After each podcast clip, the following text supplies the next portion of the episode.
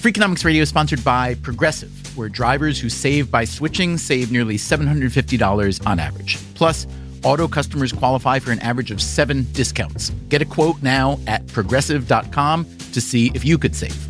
Progressive Casualty Insurance Company and affiliates. National average 12 month savings of $744 by new customers surveyed who saved with Progressive between June 2022 and May 2023.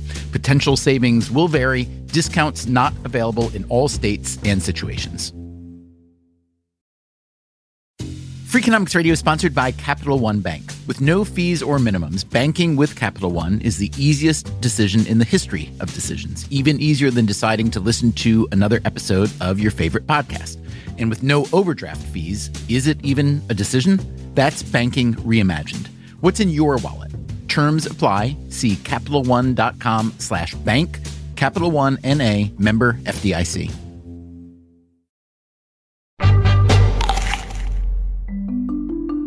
So I think the general perception is that the American healthcare system is just messed up.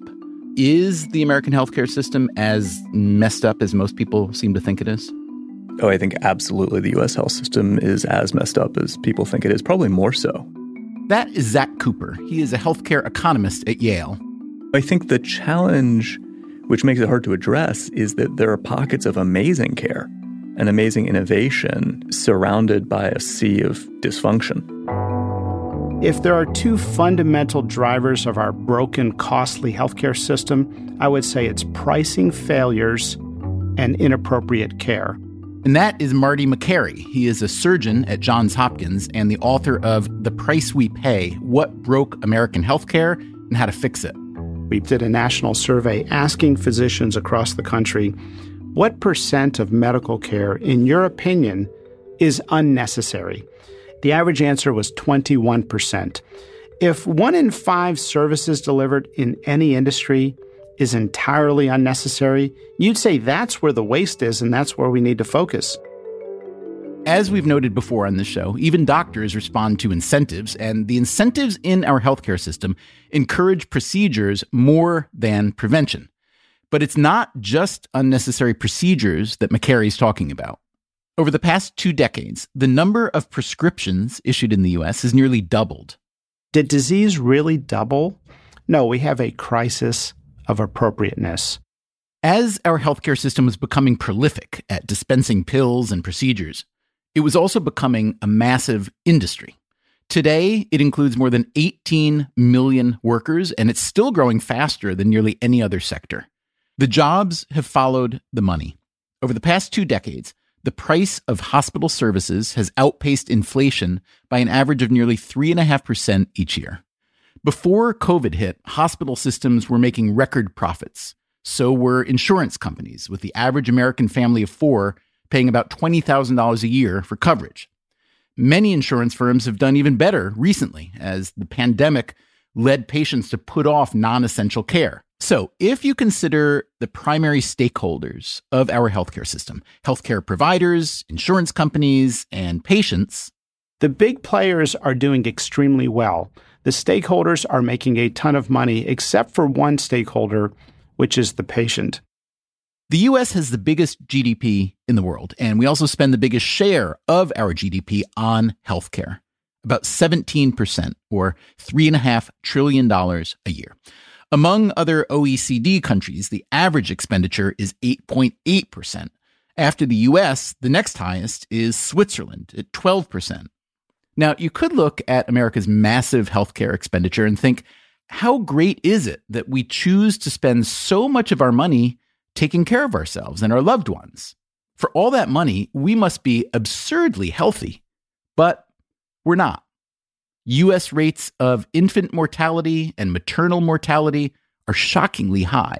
We also have high rates of obesity, diabetes, and cardiovascular diseases. Life expectancy in the US does beat out Russia, India, all of Africa, and parts of Eastern Europe, but we're lagging Western Europe, Canada, Australia, Japan, South Korea, as well as Greece and Iceland. So, what exactly are we getting for all those pills and procedures?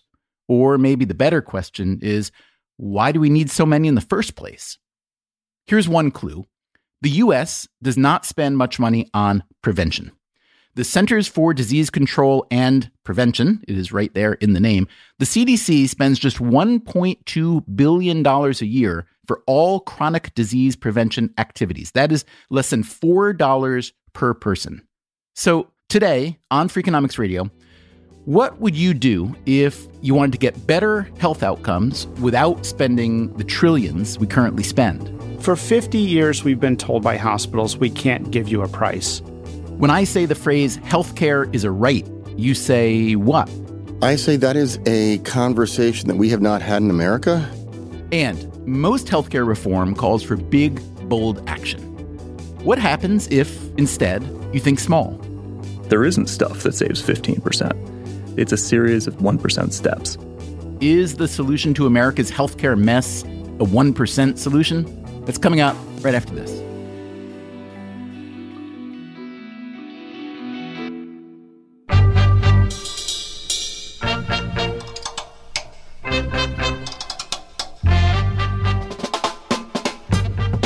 This is Freakonomics Radio, the podcast that explores the hidden side of everything. Here's your host, Stephen Dubner.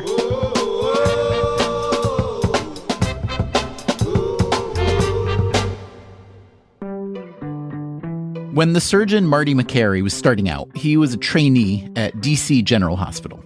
This was at the government run city hospital in Washington, D.C. One elevator at DC General was particularly busy. And at one point, the elevator was broken and the doors were stuck in the open position.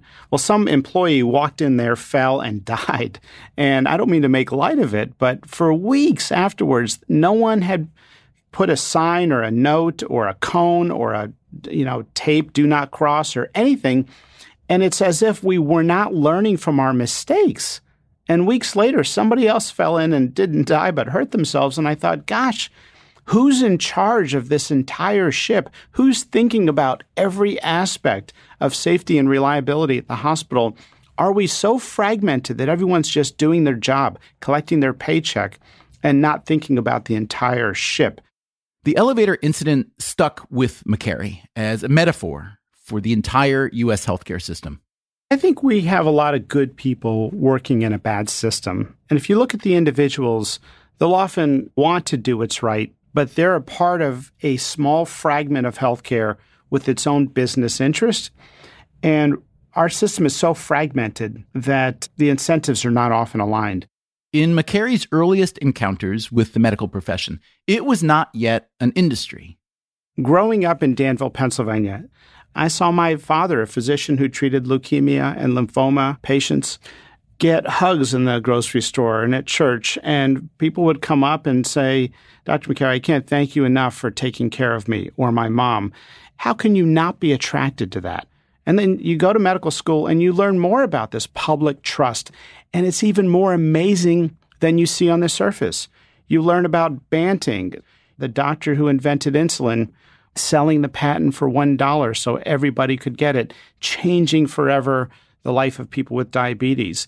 You see Dr. Salk, who invented the polio vaccine in 1954, he was told by his friends, You should get a patent on this thing. This could be the biggest moneymaker in the history of the world. You know what Dr. Salk said? He said, No, this is the property of humanity. Well, Salk lived a fine life, okay? He didn't have 15 cars and three homes, but he did very well. That was the incredible heritage of the medical profession.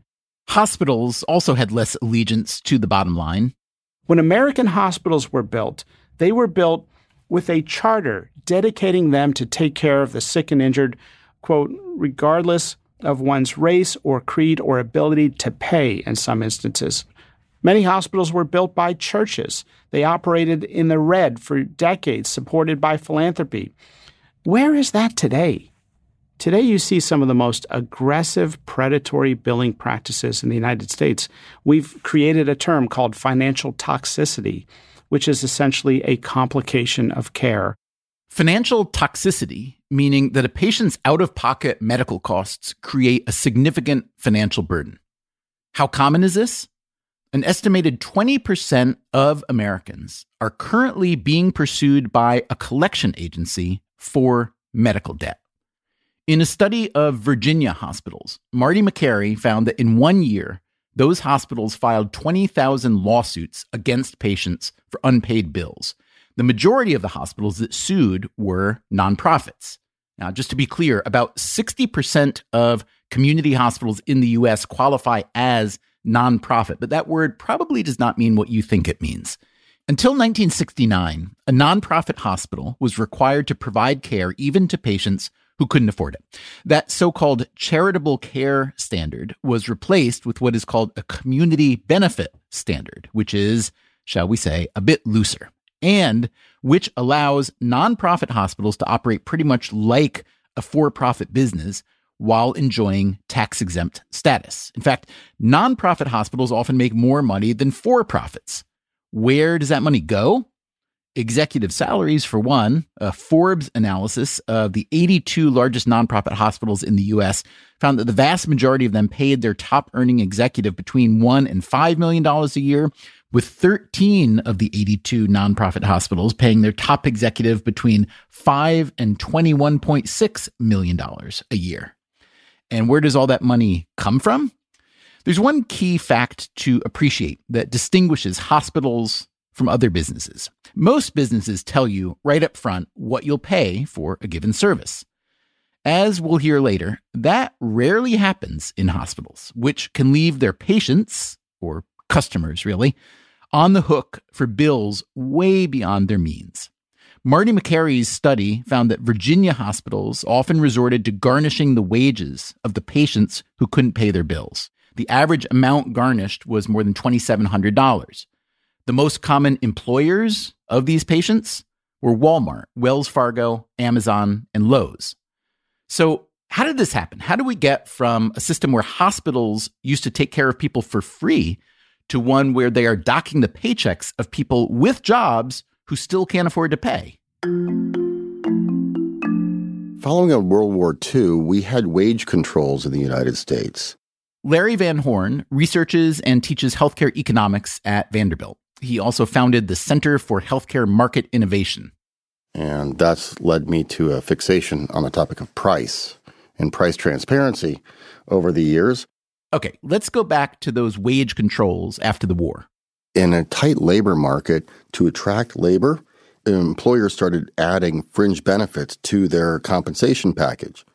Health benefits became one of those fringe benefits. By the way, this is not how most countries set up their health coverage during the 20th century. In Canada, for instance, employers do offer some healthcare coverage, but it is supplemental to what the government is already providing. The US became an outlier by tying healthcare coverage to employment. At first, companies extended these benefits only to the top tier workers who had their wages capped, but it wasn't long before unions demanded insurance for all employees. Before World War II, only 10% of U.S. employees had health benefits. By 1955, that number was nearly 70%. What made this palatable for employers was a revision of the federal tax code. If your employer pays you in the form of health benefits, it's tax exempt. If they pay you in cash, you have to pay tax. So that tax exempt treatment of employer sponsored health benefits really perverts the definition of insurance, the marginal incentive of how to compensate, and the aggregate level of insurance that everybody has.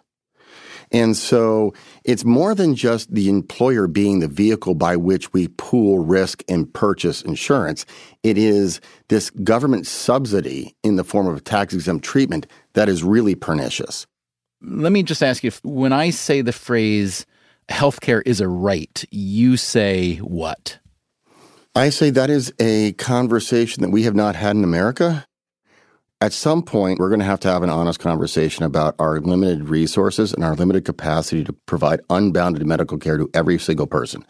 I believe in a civilized society that some basic level of healthcare services is appropriate, but right now we have not bounded that conversation. In a book called An American Sickness, the physician journalist Elizabeth Rosenthal describes the industrialization of U.S. healthcare. It is a fascinating story with many twists. Between the rise of employer based insurance and the passage of Medicare and Medicaid in the 1960s, healthcare was increasingly paid for by a third party, someone other than the patient.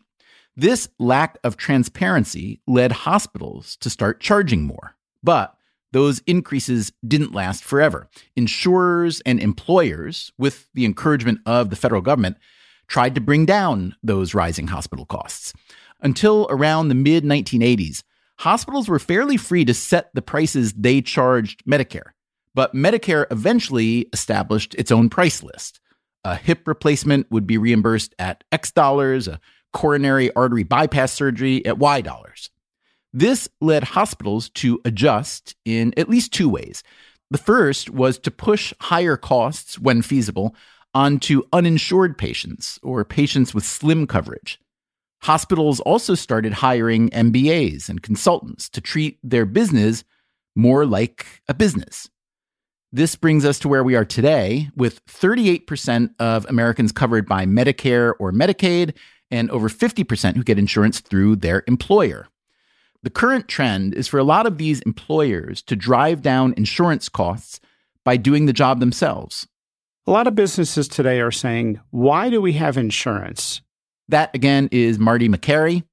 Apple has over $100 billion in cash reserves. That was true when we interviewed Makary. Apple now has nearly $200 billion in cash. Why do they need a company to protect them from high priced bills? So, what you're seeing now is a trend towards self insuring. And what you're seeing is that employers like HEB are already fixing healthcare on a small scale. HEB is a Texas supermarket chain.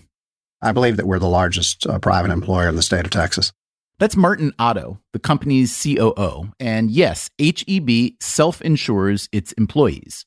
So by being self insured, we basically put together through what's called a third party administrator a network of uh, physicians and hospitals to whom our partners can go for service. Partners is what HEB calls its employees relative to what most plans offer, ours covers a higher percentage of cost than most of them do. And the type of healthcare services that are provided, it's very complete. So it's all of your healthcare needs, then dental needs, eye care needs. If uh, somebody has mental health requirements, those are covered. It may strike you as unfortunate, or at least inefficient, that a company that sells groceries has to simultaneously master the art of healthcare coverage. But according to Marty Makary, for a company like HEB, it's worth it.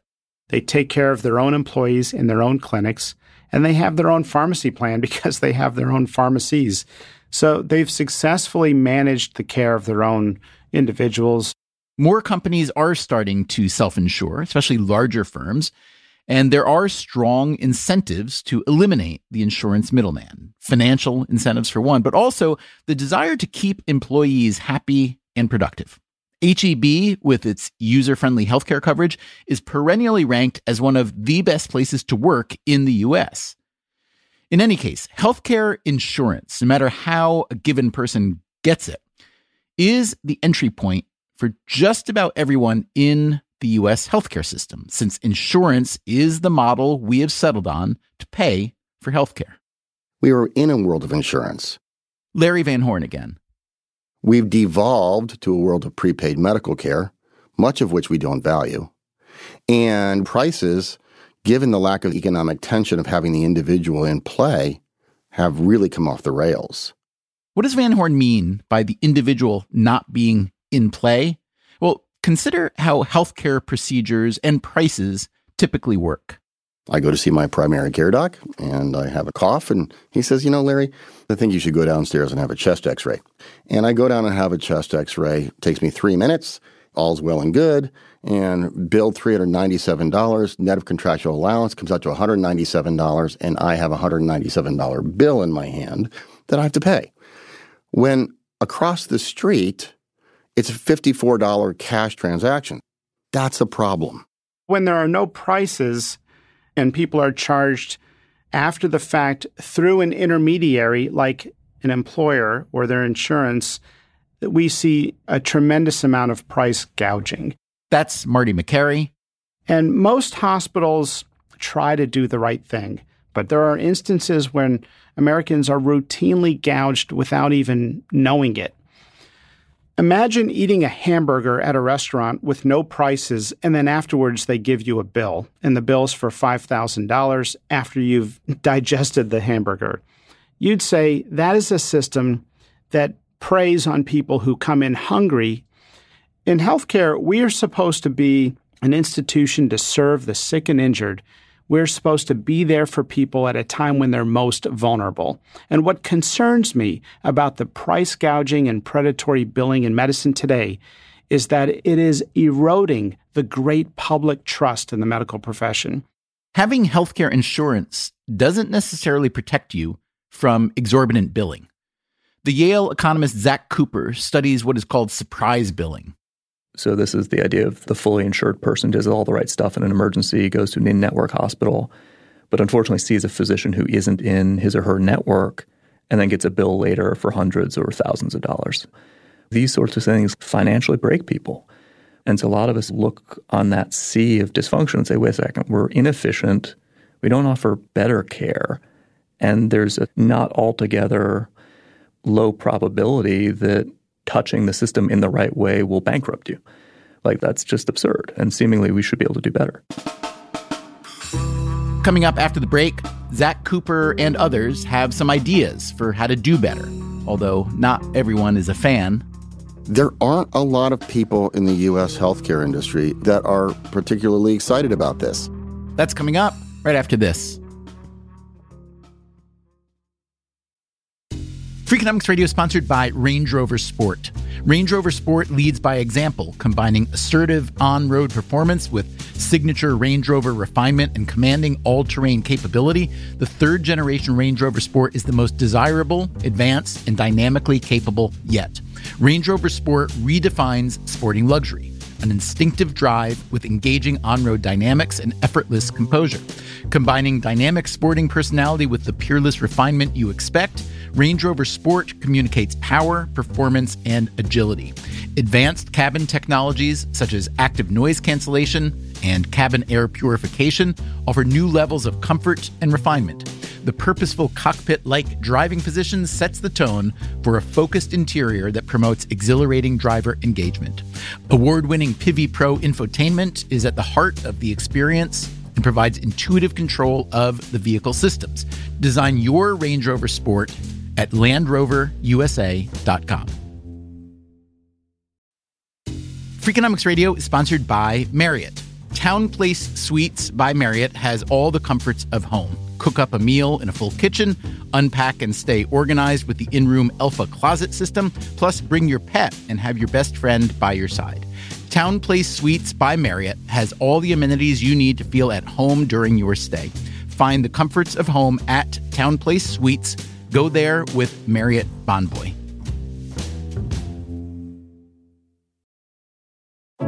What does it mean to be rich? Maybe it's less about reaching a magic number and more about discovering the magic in life. At Edward Jones, our dedicated financial advisors are the people you can count on for financial strategies that help support a life you love. Because the key to being rich is knowing what counts.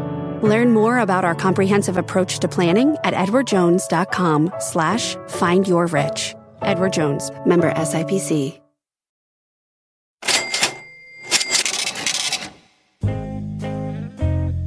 One reason it's so hard to reduce healthcare costs is that prices are often hidden. Many prices are negotiated in secret between insurers and providers.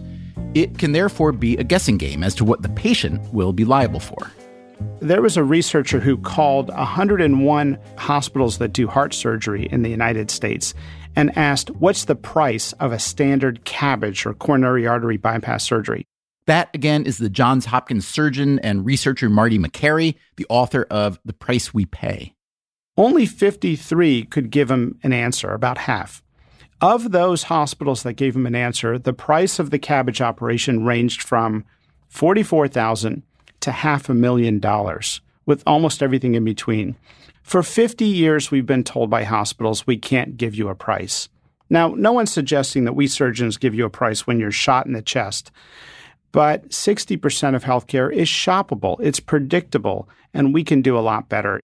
Makary's 60% figure of shoppable procedures is higher than some other estimates.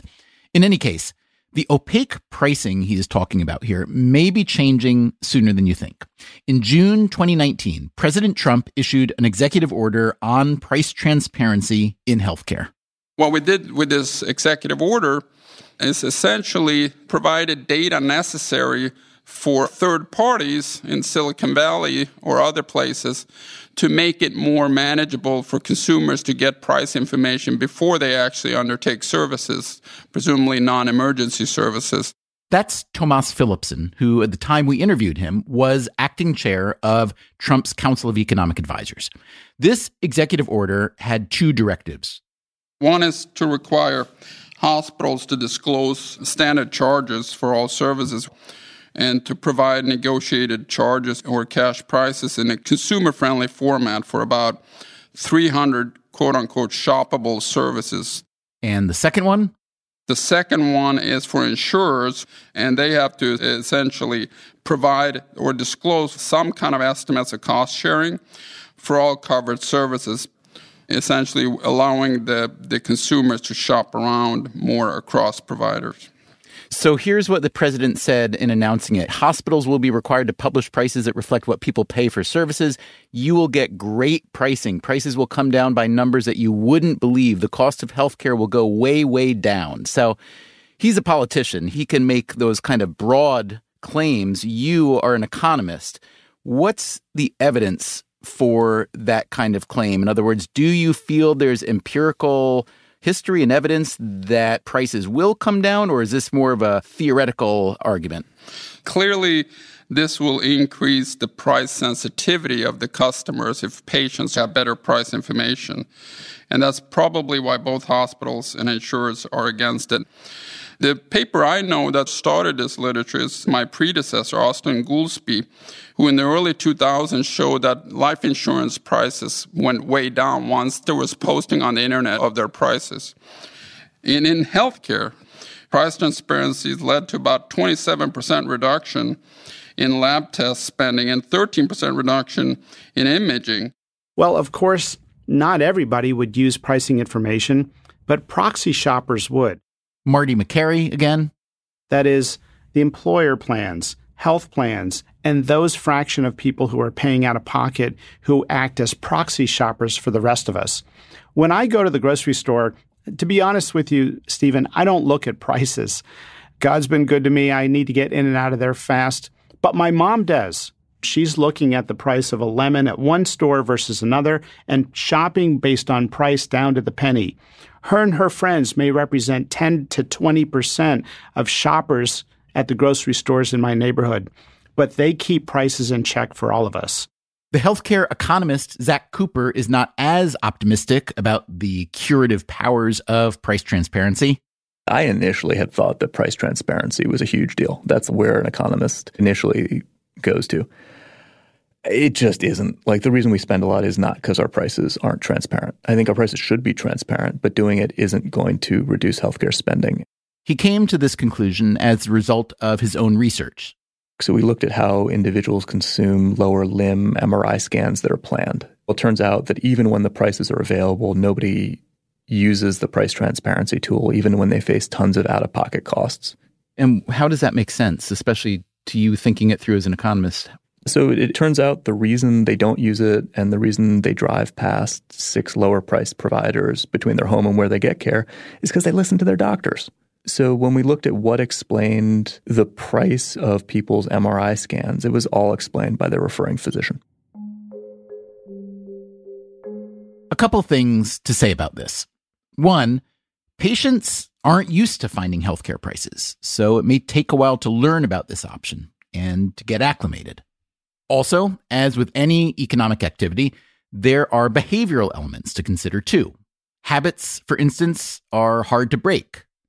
Also, we trust certain people, our own doctors, presumably, more than we trust others. And finally, the path of least resistance is an appealing path.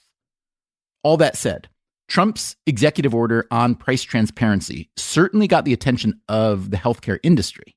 There aren't a lot of people in the U.S. healthcare industry, provider, payer organizations, that are particularly excited about this. That, again, is Larry Van Horn, the healthcare economist from Vanderbilt. He played at least a small role in the price transparency initiative. His passion for the topic was mentioned to President Trump by a mutual acquaintance, the economist Art Laffer. And that resulted in the president reaching out and having me come up and spend a little time chatting with him about it. I basically made a point that we have, you know, 18% of the US economy where Americans are making purchase decisions every day without any idea what the price is. And that's fundamentally kind of un American. As Van Horn said, most of the healthcare industry was opposed to the executive order on price transparency. I asked him for what reasons exactly. Well, let's go through them. Number one, these are confidential business contracts, B2B contracts that exist in many sectors of the U.S. economy. B2B meaning business to business. That is, hospitals are directly negotiating these prices with insurers, not with patients. And you're setting a dangerous precedent by taking the gag orders off of confidential B2B contracts. My reply to that one is yes, but no. These aren't B2B contracts because when my payer negotiates with my provider, and they legally enjoin me to pay money according to the contract that I have no visibility into, it's an entirely different world. And it's an even different world when the payer is the government, as in the case of Medicare, correct? Sure. So that's one thing. The second point they make, they've argued, is there will be tacit collusion and prices will go up. Well, if you honestly believe that, why are you fighting so hard to keep this? Is it really that you're such a great agent for the public interest? I don't believe that the market dynamics would support such conduct. I believe that uh, markets are much broader, even in oligopoly markets where you say there would be coordinated pricing. The reality is that would be highly visible to everybody, including the FTC and DOJ. So I don't think that argument holds water either. Not long after Trump signed the executive order on price transparency, a lawsuit was filed against it by the American Hospital Association, the National Association of Children's Hospitals, and several other hospital groups. They argued that the price transparency directive violated, among other things, their First Amendment rights. The defendant in this lawsuit was not President Trump, but this man. I'm Alex Azar, and I was the 24th Secretary of Health and Human Services, serving from January 2018 uh, through January of 2021. Great. And what are you doing now? I am uh, sleeping. Azar was named as a defendant because his department, HHS, is responsible for executing the executive order on price transparency, as well as other executive orders that Trump issued on healthcare reform, calling for lower drug prices and better access to telehealth services. Beyond these executive orders, the Trump administration pushed a variety of healthcare reform legislation. Those are very durable, legislatively authorized rules. So, not by just a signing of the pen by the president, but these are actually very bipartisan things. Here's how Azar characterizes the Trump doctrine on healthcare. We were able to actually, I think, restructure healthcare and build it all completely around the patient at the center. So, you know, for too long now, the patient has really been acted upon. The patient is been just subjected to procedures because we pay for procedures. And the patient hasn't been empowered to actually be part of a system that leads to higher quality and lower cost. We had so many distortions really dating back to the 1960s, and we tried to fix those distortions. For instance, rather than continue to focus on paying for procedures, we started paying for outcomes. So, this is what we call the total cost of care initiative, where we will pay providers a total amount of money for a year, and they can work with you to improve your health, to keep you out of the hospital, keep you out of a nursing home. And that could mean they might buy you air conditioning at home or send in meals at home or do home visits, the social determinants of health we talk about, to keep you healthy and out of those institutions. And if they reduce cost, they'll get 100% of that savings. And if you cost them more money, then they'll eat 100% of that cost. And so these kinds of initiatives are, I think, going to be viewed a decade from now as having fundamentally changed how healthcare is delivered in the United States in a way that puts the patient at the center, not our institutions and not our insurance companies. We're now realizing that we have been doing too much as physicians. That, again, is the Johns Hopkins surgeon Marty Makary. And many times it was with good intentions. Sometimes it was driven by the perverse financial incentive. But we're now seeing a movement of doctors asking, hey, can we treat gut problems with healthy foods? Can we start treating joint problems with yoga or treat diabetes with cooking classes? Maybe the first line treatment for hypertension should be meditation or changing your social environment. And maybe loneliness is one of the greatest public health epidemics that stresses the body's physiology. These are the root issues that we need to be talking about. And the new movement to address root causes and lifestyle reasons for bad health is alive and well today. But the U.S. healthcare setup, as of now, still makes it much easier to get paid for treating illness than preventing it.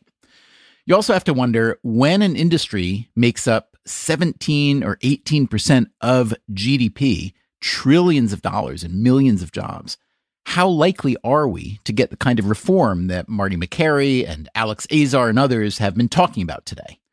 One encouraging sign is that the lawsuit filed by hospital groups against the price transparency order was rejected by an appeals court. As of January 1st, hospitals were required to publish their prices.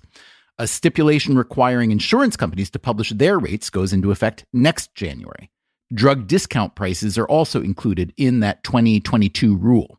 But how much will hospital price transparency really matter? One potential problem the fine for not posting prices is $300 a day or around $110,000 a year. Is that a big enough incentive for a multi billion dollar hospital chain? It brings to mind a study we described in our first Freakonomics book about a bunch of daycare centers in Haifa, Israel. Some parents were routinely late in picking up their kids. So the management decided to invoke a fine $3 per incident per child. The fine would be added to the family's monthly bill, which is just under $400. So, what happened? After the fine was enacted, the number of late pickups doubled. Why? Because a fine is also just a price, and if the price is low enough, it's worth paying. Larry Levitt, a health policy executive with the Kaiser Family Foundation, wonders if the hospital fine may teach us all the same lesson. While the Trump administration's new price transparency requirement is quite sweeping, he tweeted, the enforcement of it is weak, a maximum fine of $300 per day. The technical term for that is chump change. I wonder how many hospitals will just pay the fine. A recent Wall Street Journal investigation found another way for hospitals to get around the price transparency regulation without even paying the fine. Hundreds of hospitals have embedded code in their websites that prevented Google and other search engines from displaying pages with the price lists, the journal reporters wrote. The price information is technically on the hospital's website, as one information science professor told the journal, but good luck finding it. It's one thing not to optimize your site for searchability, he added. It's another to tag it so it can't be searched. It's too early to say how the Biden administration will further Trump's healthcare reform initiatives or perhaps come at different angles. What is clear is that the Democrats also believe there is a massive amount of bloat in our medical system with too much money paid out to too many arms of the healthcare hydra. How much bloat Here's what the healthcare economist David Cutler, a veteran of the Obama administration, told us not long ago. We have a $3.5 trillion medical system, and our best guess is that a trillion dollars a year is unnecessary. One feature of healthcare reform, as with most reforms, is that the reformers like to take big swings. A big swing would be something like Medicare for all or get rid of private insurance and some combination like that or at least a medium swing? A medium swing is patch up the ACA and focus on costs. But what about instead a series of little swings? That is what Zack Cooper, the healthcare economist at Yale, that's what he's been thinking about. Yeah, so the broad idea was, you know, I was getting close to tenure and could think a little more about doing things that made the world better. And I gave a lecture actually at a really big insurance company about the need to do randomized trials. And this company was spending a couple billion a year on lower limb MRI scans. And it turns out if you could get patients to just go to the place closest to their house, they would have saved a, a billion, which for them was about 1% of spending. And I got off the stage, and a senior executive came up and said, Hey, this is great, but we don't want research that tells us how to save 1%. We want you to do the research that tells us how to save 15%. What did Cooper tell him? There isn't stuff that saves 15%. It's a series of half percent or 1% steps. Cooper realized that pretty much everyone who thinks about cutting healthcare costs has the same idea as this insurance executive that unless you can save 15 or 20 or 25%, a change isn't worth making. But what if, Cooper thought, what if he could come up with a whole bunch of 1% changes instead? He was so excited by this notion that he reached out to some other healthcare economists. He told them he was looking for legitimate, viable, evidence based policy ideas that could trim at least a little bit from the healthcare hydra. And thus was born the 1% Steps for Healthcare Reform Project. It's a compilation of three to five page briefs from folks who I think are the smartest health economists in the country, where each brief is saying, look, based on the research that they've done, what are discrete, tangible steps that we could take that each would reduce health spending by you know, a half or a, a percent? And then cumulatively adding those 10 to 15 proposals up can reduce healthcare spending in the US by hundreds of billions of dollars without the type of huge interventions that we often see in the presidential debates. So, what are some of these 1% proposals? Cooper's own idea is about hospitals that don't have many or even any other hospitals nearby. I think of the town where my father lives, which is Bennington, Vermont. And there's a single hospital there that doesn't face any competition. And it turns out that about 20% of hospitals in the US look a lot like that. Cooper and some other economists analyzed hospitals around the country and they found two key facts. The first is that when hospitals are monopolies, they have higher prices and prices that are really quite a bit higher, 10 to, to 15%. And second, they have quality that's worse.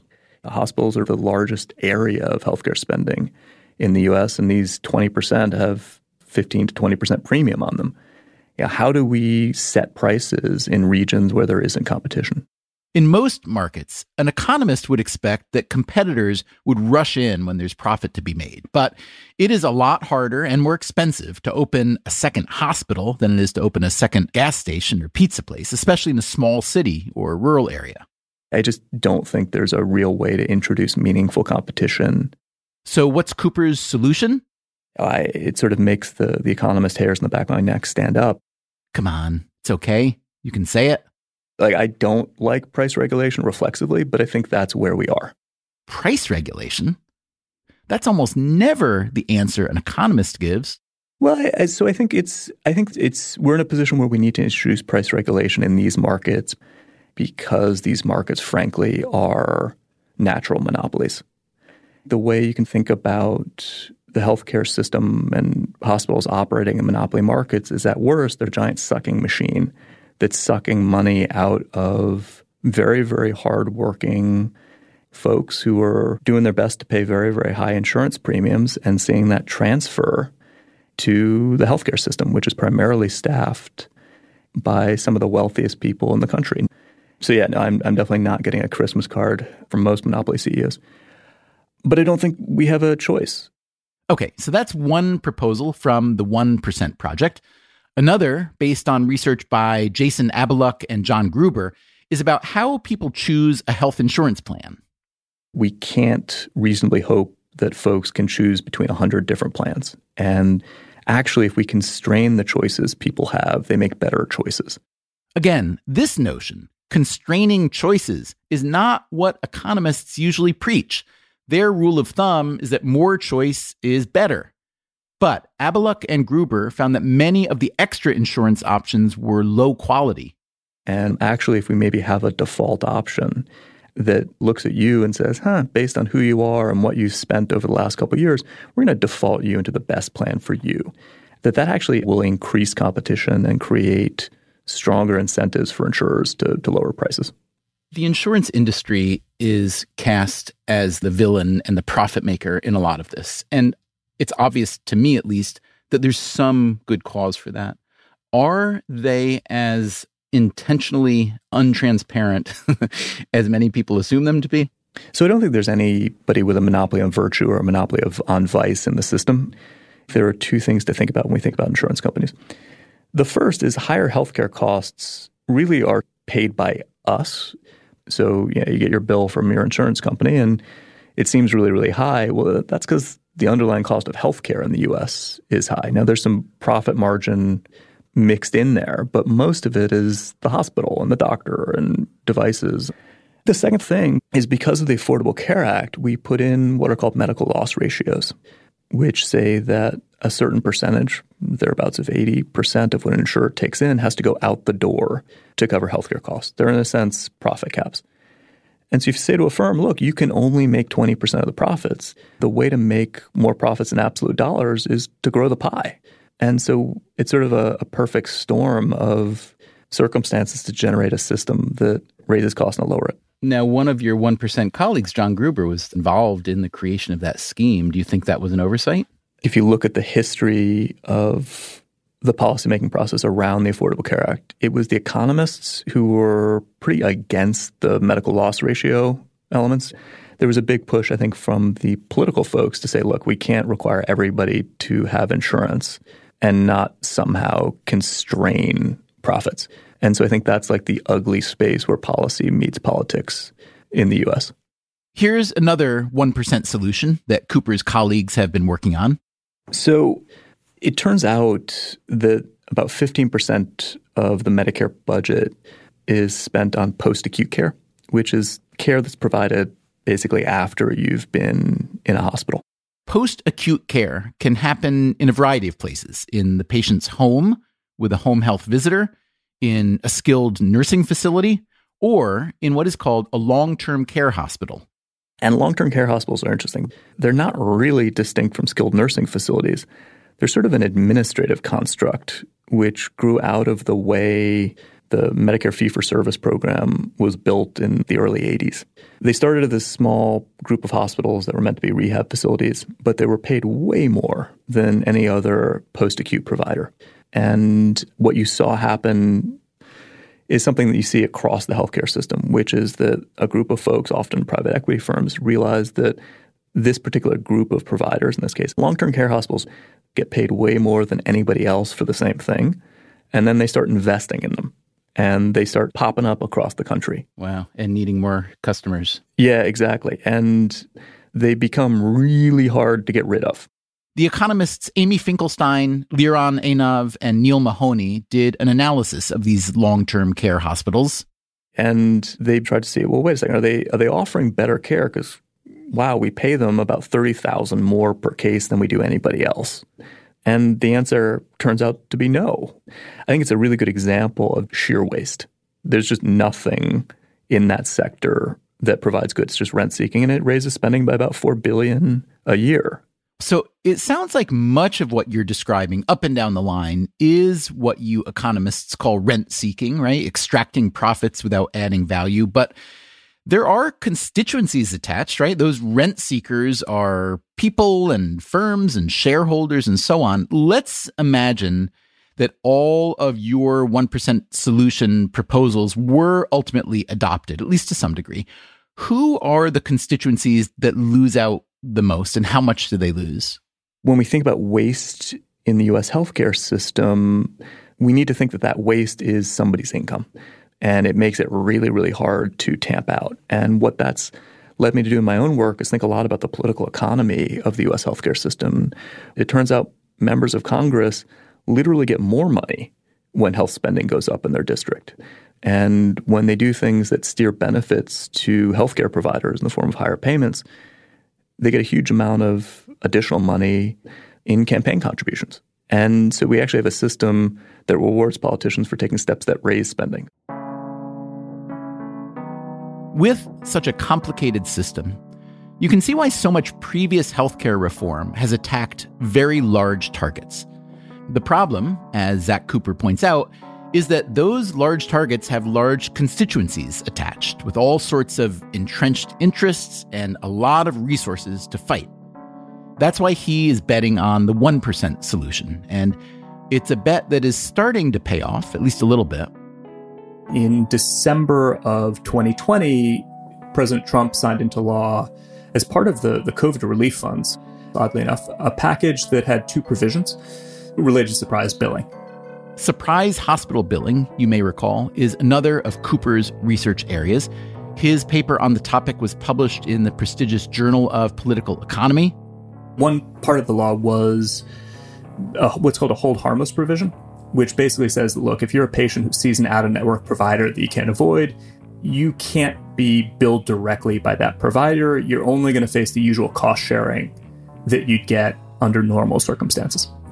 And second, it established a process through which physicians and insurers could settle disputes if there was a payment dispute. So this was sort of the textbook example for us of what could be done. It was a cool thing to see a paper that went from like the Journal of Political Economy hashing out an idea to ending up in Congress. Awesome. Congratulations. Thanks. Yeah, no, and, and I think it actually will make a difference. It'll take time to see how much difference that legislation makes and to see how many other 1% solutions get adopted. But next time on the show, we look into one segment of the healthcare industry that accounts for way more than 1% of spending. It's 6 to 7% of Medicare's overall budget, and it's almost 1% of the entire federal budget.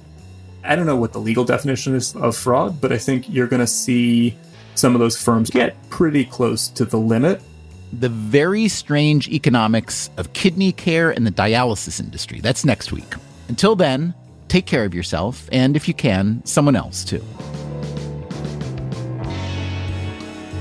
Freakonomics Radio is produced by Stitcher and Renbud Radio. We can be reached at radio at freakonomics.com. This episode was produced by Zack Lapinski. Our staff also includes Allison Craiglow, Mark McCluskey, Greg Rippin, Mary Duke, and Emma Terrell. We had help this week from Jasmine Klinger.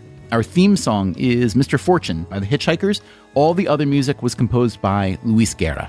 You can get the entire archive of Freakonomics Radio on any podcast app. If you would like to read a transcript or check out the show notes, which have links to all the underlying research, visit freakonomics.com. As always, thanks for listening.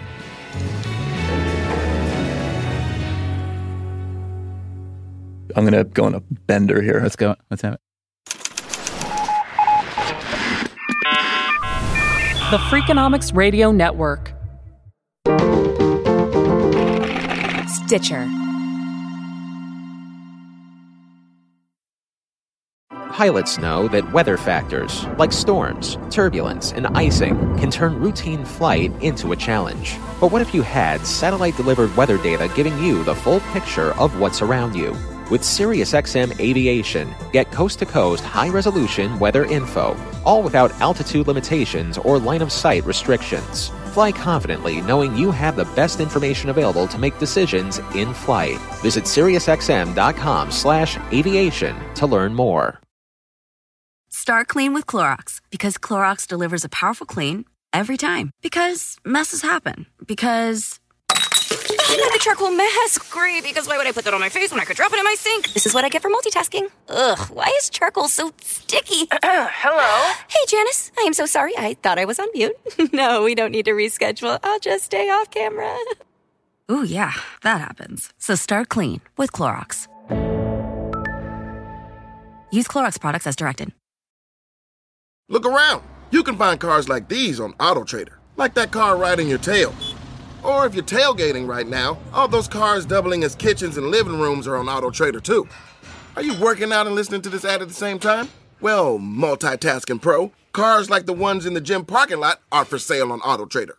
New cars, used cars, electric cars, maybe even flying cars. Okay, no flying cars, but as soon as they get invented, they'll be on Auto Trader. Just you wait. AutoTrader.